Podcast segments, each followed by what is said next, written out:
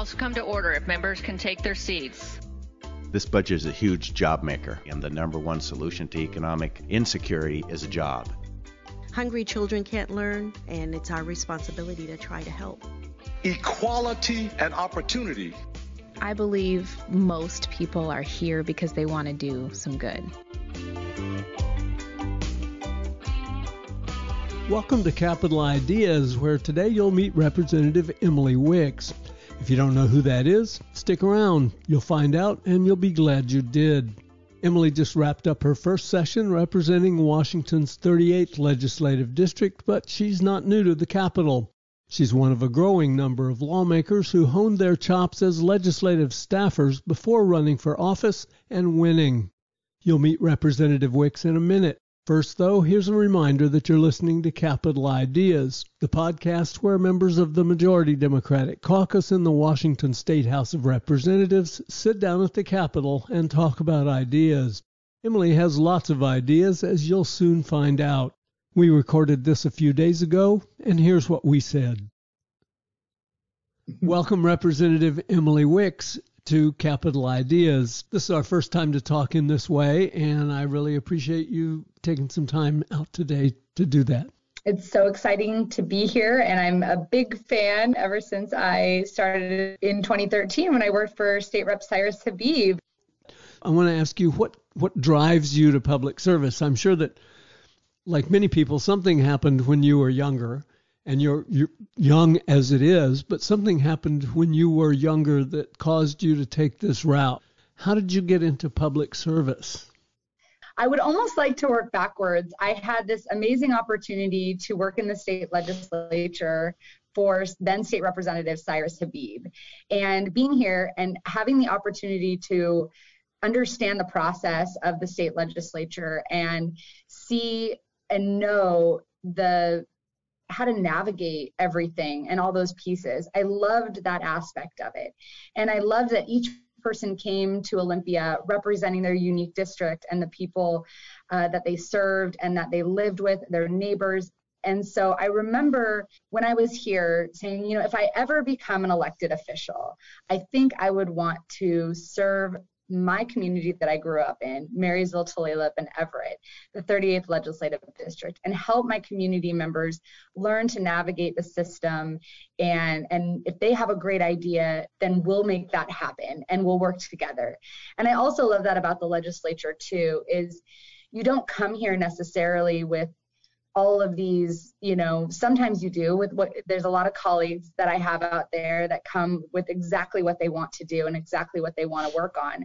But you can come here and people have done a lot of the amazing work for you, that stakeholder building, that we've thought about these great ideas, and you get to help them take that idea and, and put it into law and make changes that not only benefit your district, but others as well.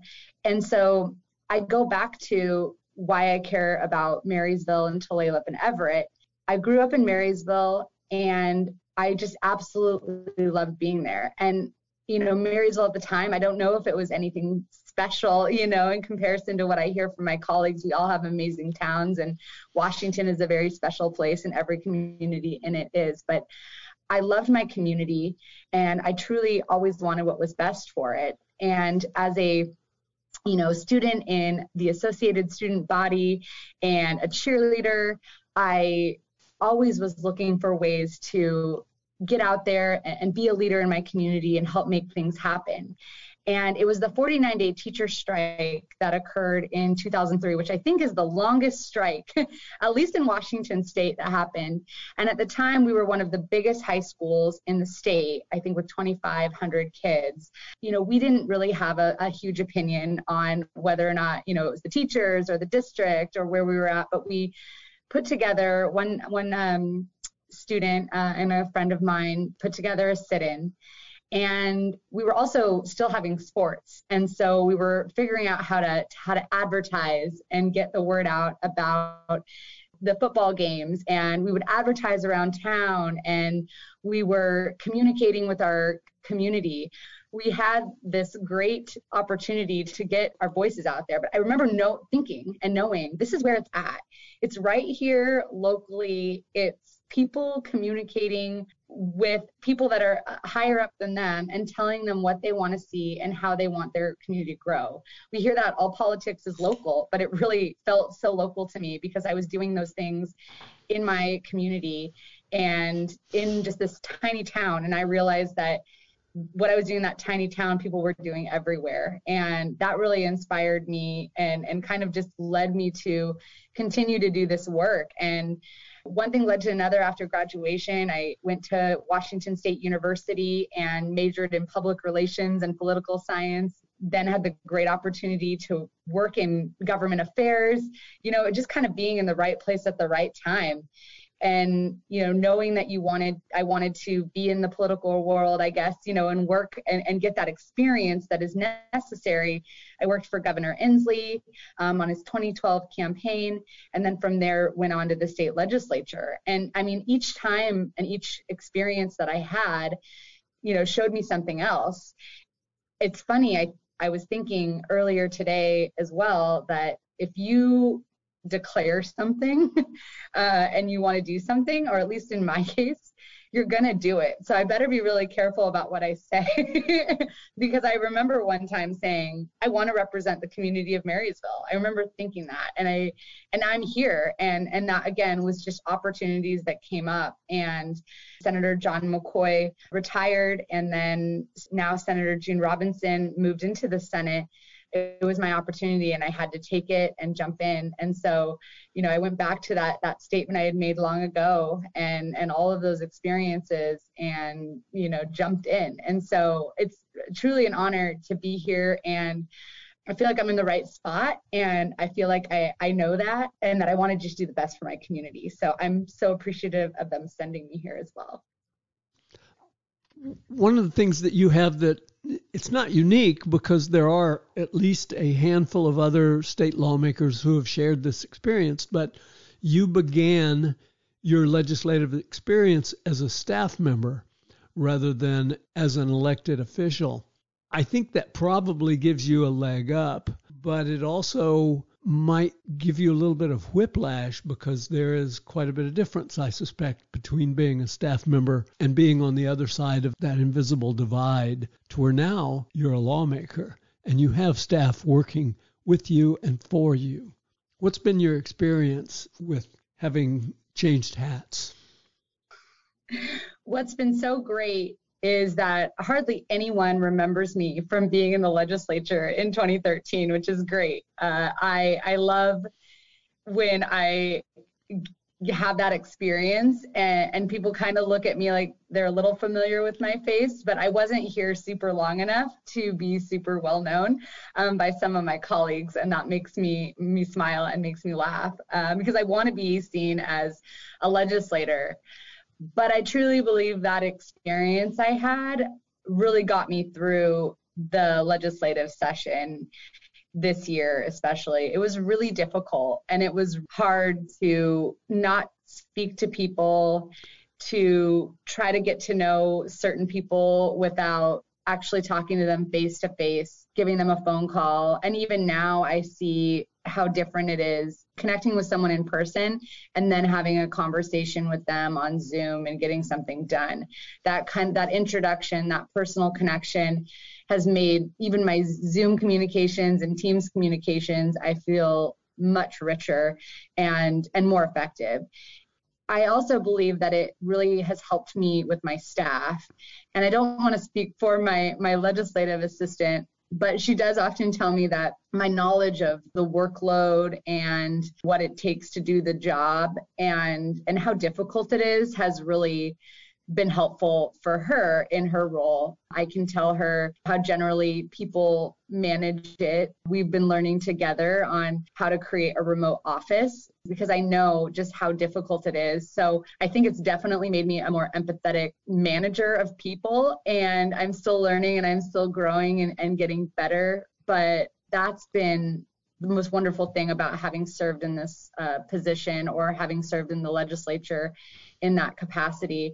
And it's also really great that at the time I was here, uh, Amy Rubel was working with all the LAs, and now she's kind of followed me along and is working really closely with the legislators and new members. So I, I really loved that aspect of it. I'll add that it's been really wonderful to work at home as well. I think sometimes we get stuck in a vacuum here in Olympia. You know, we're, we're working with each other, but we're not really connected to our hometowns during this really stressful time and this the, the people that we're representing. We're not really connected to the communities that we're serving while we're here and while it's really stressful and we're running a mile a minute although COVID kind of prevented us from doing that, I love being able to go to the grocery store and purchase meals from local restaurants and know that people were walking by. I got, you know, emails that said, I, I, I'm your neighbor. I walked by your house. I loved that connection to my community while I was here. And I think there's a good point to being here and being present with everyone, but there's also something about the flexibility that it provided to make sure that you were in touch with the people that you were serving every day. And so I hope, you know, going forward we think about that and and just as all work I think is going to be a little different and flexible that we start thinking about how we can do that both for legislators and the people that come and advocate and and making sure that they can do that virtually and participate in the process in almost any situation, you can look for some kind of a semi silver lining. What I want to ask about is how you are looking at this major trauma as an opportunity to reset some things. Not only the way the legislature does business, but the things that the legislature produces. Bills that affect things that I know are your priorities, such as economic recovery in this state and how the state supports the local government. COVID 19, for all the sadness and all the, the problems that it created, was also an opportunity for our local governments, our state government, our, our nation, and everyone to, like you said, reset. It's been this generation's industrial revolution in a sense. We need to change the way that we are doing business we now no longer have an excuse to, to leave people out.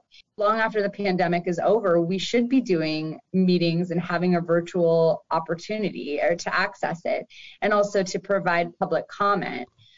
I think about all of the people that I've tried to get at meetings when I worked at the Marysville School District as a communications coordinator and how difficult it was to bring people in and get people involved and and, meet them where they're at. And this was really an opportunity for us to meet people where they're at.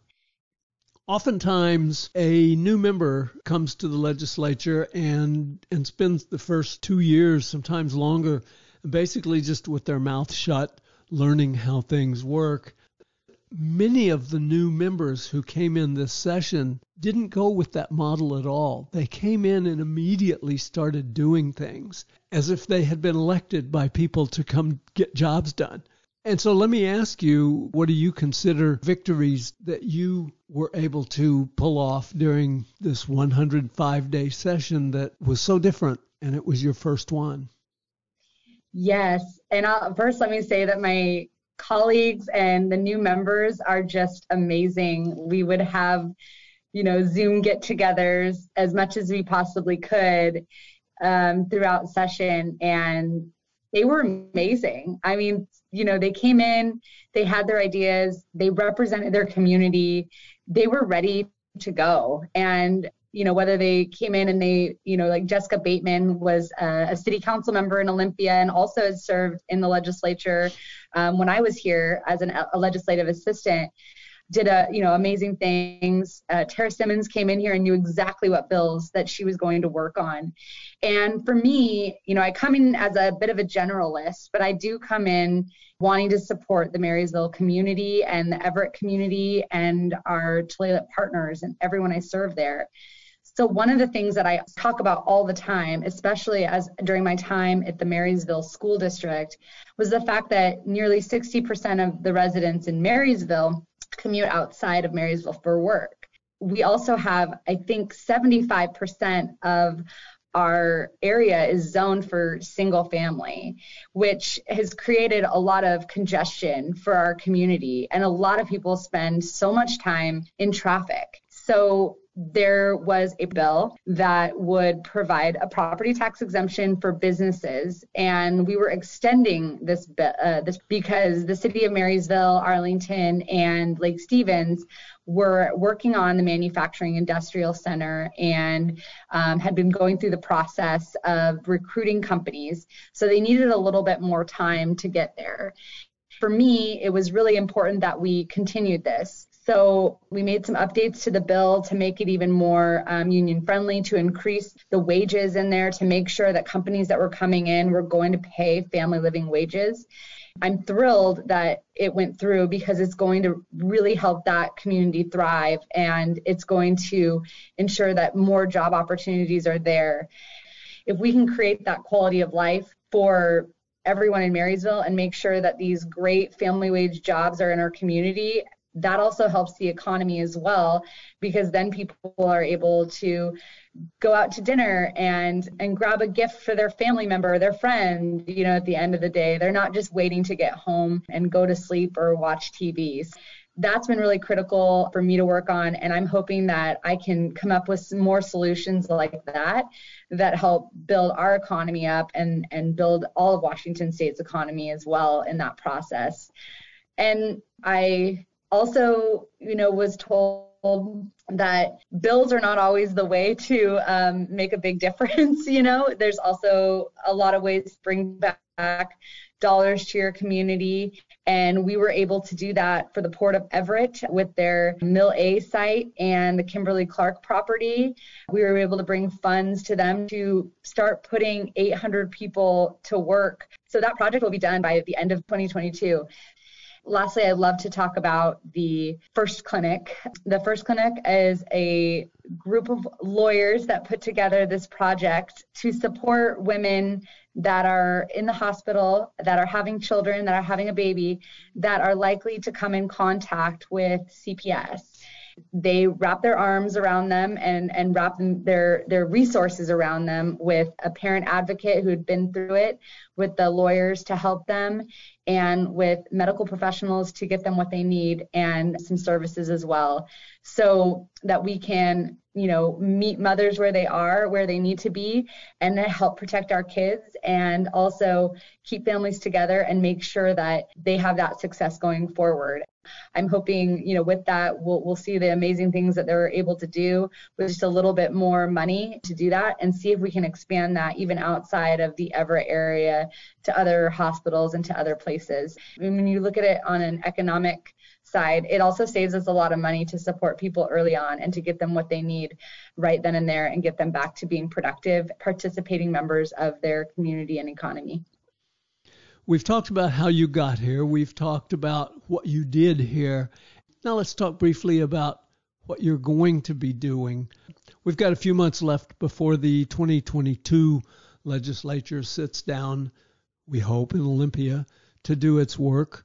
What kind of things are you doing to prepare for that and and have you got an agenda laid out for this coming session? What I really want to do is focus on some of the bills that I wasn't able to get through during this past session.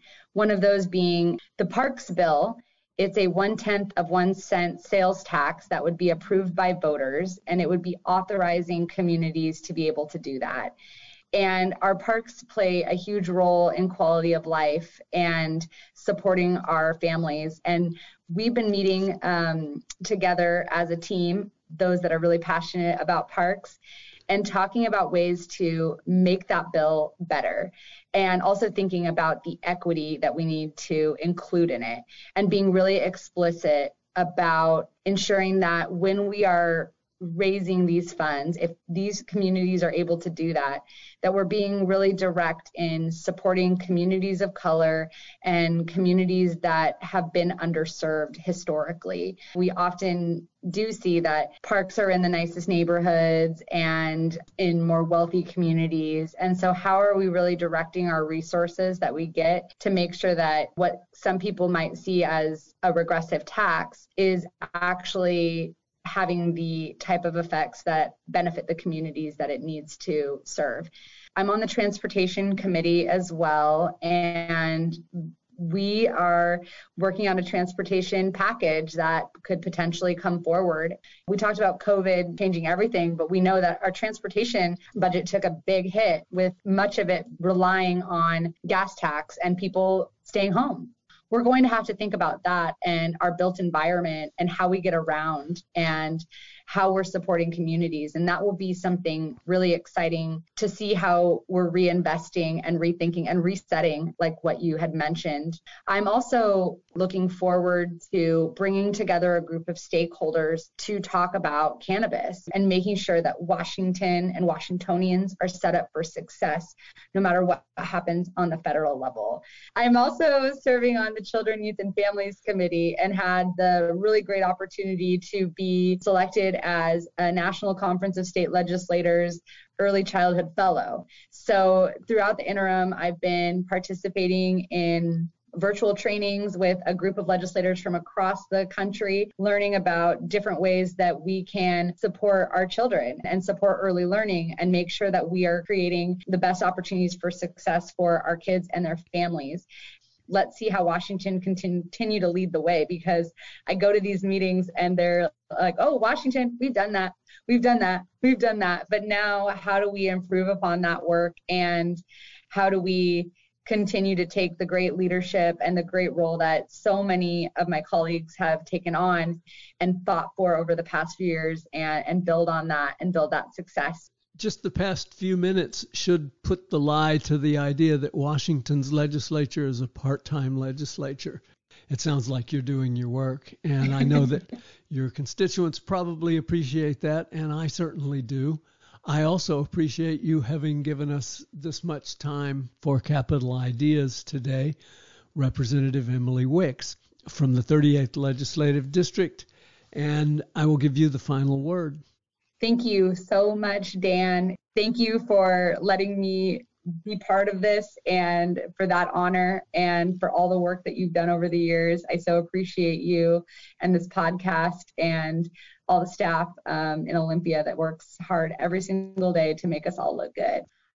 And that, my friends, is State Representative Emily Wicks.